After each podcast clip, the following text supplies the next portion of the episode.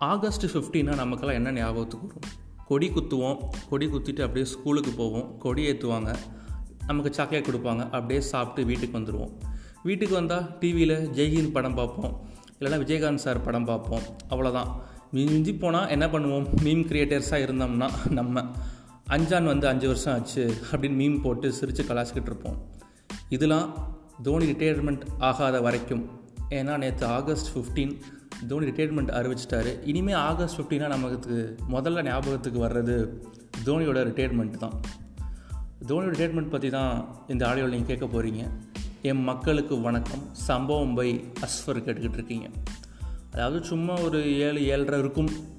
ஃபேஸ்புக்கில் ஒரு போஸ்ட் வந்துட்டு இருந்துச்சு. ஒரு ஃப்ரெண்டு ஒருத்தர் போட்டிருந்தாரு. தோனி ரிட்டையர்மெண்ட் பற்றி போட்டிருந்தார். என்னடா இது அப்படின்னோடனே சரி தோனியோட இன்ஸ்டாகிராம் பக்கத்தில் போய் பார்ப்போம் அப்படின்னு சொல்லி அவரோட போஸ்ட்டை பார்த்தேன். தோனியோட போஸ்ட்டை ஒரு பழைய ஹிந்தி பாட்டு ஓட விட்டு ஸ்லைட் ஷோவில் அவர் முன்னாடி லாண்ட மேட்சஸோட இமேஜஸ்லாம் ஓட விட்டு போட்டிருந்தார். கீழே என்ன போட்டிருந்தார் அப்படின்னா thanks thanks a lot for your love and support throughout from nineteen point two nine ஹவர்ஸ்னு போட்டிருந்தார். அதாவது ரயில்வே டயத்தில் மென்ஷன் பண்ணி போட்டிருக்காரு. Considered me as a retired அவ்வளோதான் இதுதான் அவர் போட்ட போஸ்ட் ஃபஸ்ட் இந்த போஸ்ட்டை பார்க்கும்போது எனக்கு ரொம்ப மனசு ரொம்ப கனமாக இருந்துச்சு. அதுக்கப்புறம் அந்த ரயில்வே டயத்தை பார்க்கும்போது தான் எனக்கு தோணுச்சு தன்னோட பயணத்தை ரயில்வேஸ்லேருந்து ஆரம்பித்தார் திருப்பி அந்த ரயில்வே டயத்திலேயே முடிச்சிட்டாரோ அப்படின்னு எனக்கு தோணுச்சு பர்சனலாக அவர் ரிட்டையர்மெண்ட் அறிவித்த கொஞ்ச நேரத்திலேயே ரெய்னாவோட போஸ்ட்டும் பார்க்க முடிஞ்சுது. நானும் உங்கள் கூட இந்த பயணத்தில் சேர்ந்துக்கிறேன் அப்படின்னு சொல்லிட்டு ரெய்னாவும் தன்னோட ரிட்டையர்மெண்ட்டை அறிவிச்சிருந்தார். என்னடா ஒரு சோகத்துக்குள்ளே இருந்து மீண்டு வர்றதுக்குள்ளே இன்னொரு சோகமாக அப்படின்னு தோன்றதுக்குள்ளே ரெய்னாவோட ரிட்டையர்மெண்ட்டும் ஒரு பேரடியாக வந்து என் மனசுக்குள்ளே இருந்துச்சு. சச்சின் மாதிரியோ கங்குலி மாதிரியோ அந்த ஃபேர்வெல் பார்ட்டி நமக்கு நடத்தணும் அப்படின்னு சொல்லிட்டு அவர் ஆசைப்பட்டதே இல்லை. நமக்கு தெரிஞ்சது தான் அவர் இந்த மாதிரி ஸ்டைலில் தான் ஒரு ரிட்டையர்மெண்ட் அவர் அறிவிப்பார் அன்எக்ஸ்பெக்டடாக அறிவிப்பார் அப்படின்னு தெரிஞ்சது தான் பட் நம்ம எதிர்பார்க்குறத கொடுத்தா அது பேர் தோனி இல்லையே. நம்ம அன்எக்ஸ்பெக்டடான இந்த மேட்ச்லாம் நம்ம ஜெயிக்கவே முடியாதுன்னு நினச்சிருப்போம். அந்த மேட்ச்சை நமக்கு ஜெயிச்சு கொடுத்து பழகிட்டார். அதே மாதிரி தன்னோட ரிட்டையர்மெண்ட்டையும் இப்படி கொடுக்க பழகிட்டாருன்னா பழகிட்டாருன்னு தான் சொல்லணும் நம்மளை. எனக்கு தெரிஞ்சு அவர் ரெண்டாயிரத்தி பத்தொம்போது செமிஃபைனலில் அவுட் ஆகிட்டு ரன் அவுட் ஆகிட்டு வருவார்.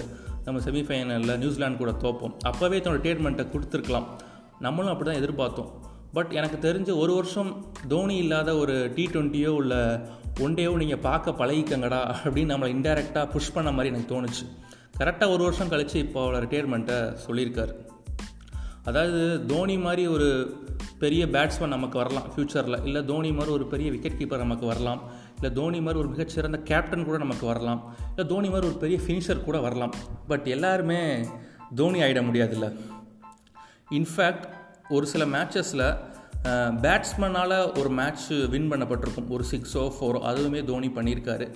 இல்லைனா ஒரு ஃபீல்டரால் ஒரு நல்ல கேட்ச் பிடிச்சி மேட்ச் மாறி இருக்கும் அதில் ஜெயிச்சிருக்கலாம். இல்லை ஒரு பவுலர் விக்கெட் எடுத்து மேட்ச் மாறி இருக்கும் ஏன்னா ஒரு கேப்டன் வந்து சிறந்த பவுலர்கிட்ட கொடுத்து கேப்டன்ஷிப் பண்ணி மேட்ச் மாறி இருக்கும் எனக்கு தெரிஞ்சு இத்தனை வயசு நான் கிரிக்கெட் பார்த்துக்கிட்டு இருக்கேன் இவ்வளோ வருஷமாக பட் ஒரு கீப்பரால் மேட்ச் மாறினதெல்லாம் தோனி இருந்த காலகட்டத்தில் தான் என்னால் பார்க்க முடிஞ்சது. எக்ஸாம்பிளுக்கு சொல்லணும் அந்த பங்களாதேஷ் மேட்ச் ஒரு பாலில் ரெண்டு ரன் அடிக்க வேண்டியிருக்கும். பிஹைண்ட் த ஸ்டெம்ப் தோனி இருப்பார்.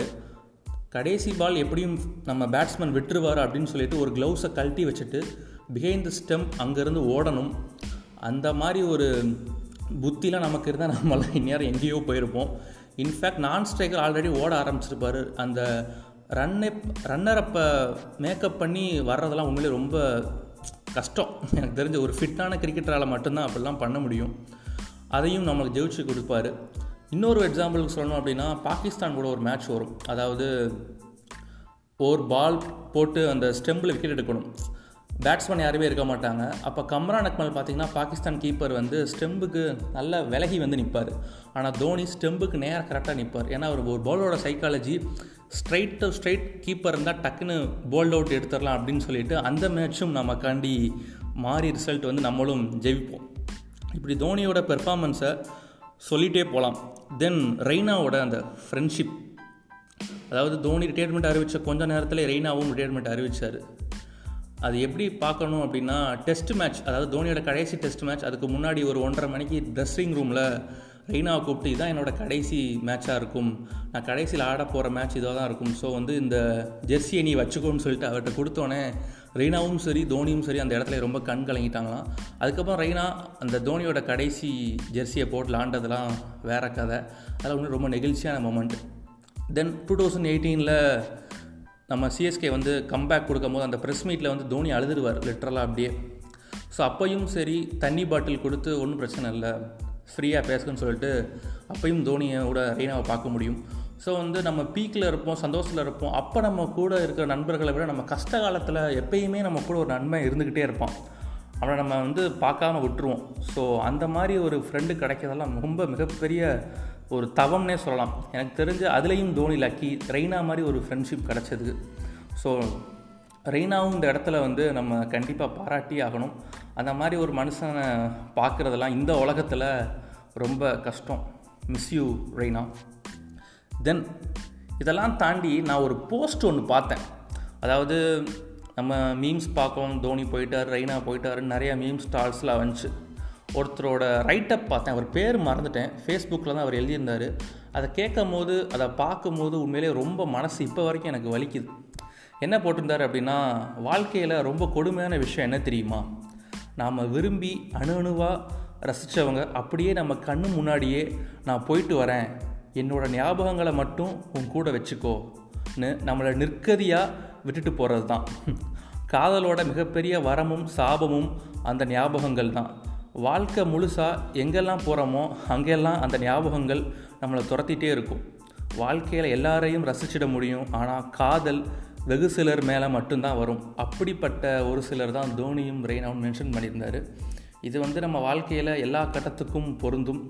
ஏன்னா மாற்றம் ஒன்றே மாறுறது எதுவுமே நிரந்தரம் இல்லை so anyway you miss you Dhoni பல நினைவுகள் என் நெஞ்சில் உங்களோடது அப்படியே இருக்குது என்றைக்கும் மாறாமல் அதுவும் இளமையாக உங்கள் ஃபிட்னஸ் போலையே இருக்குதுன்னு நம்புகிறேன் stay safe stay positive tata bye bye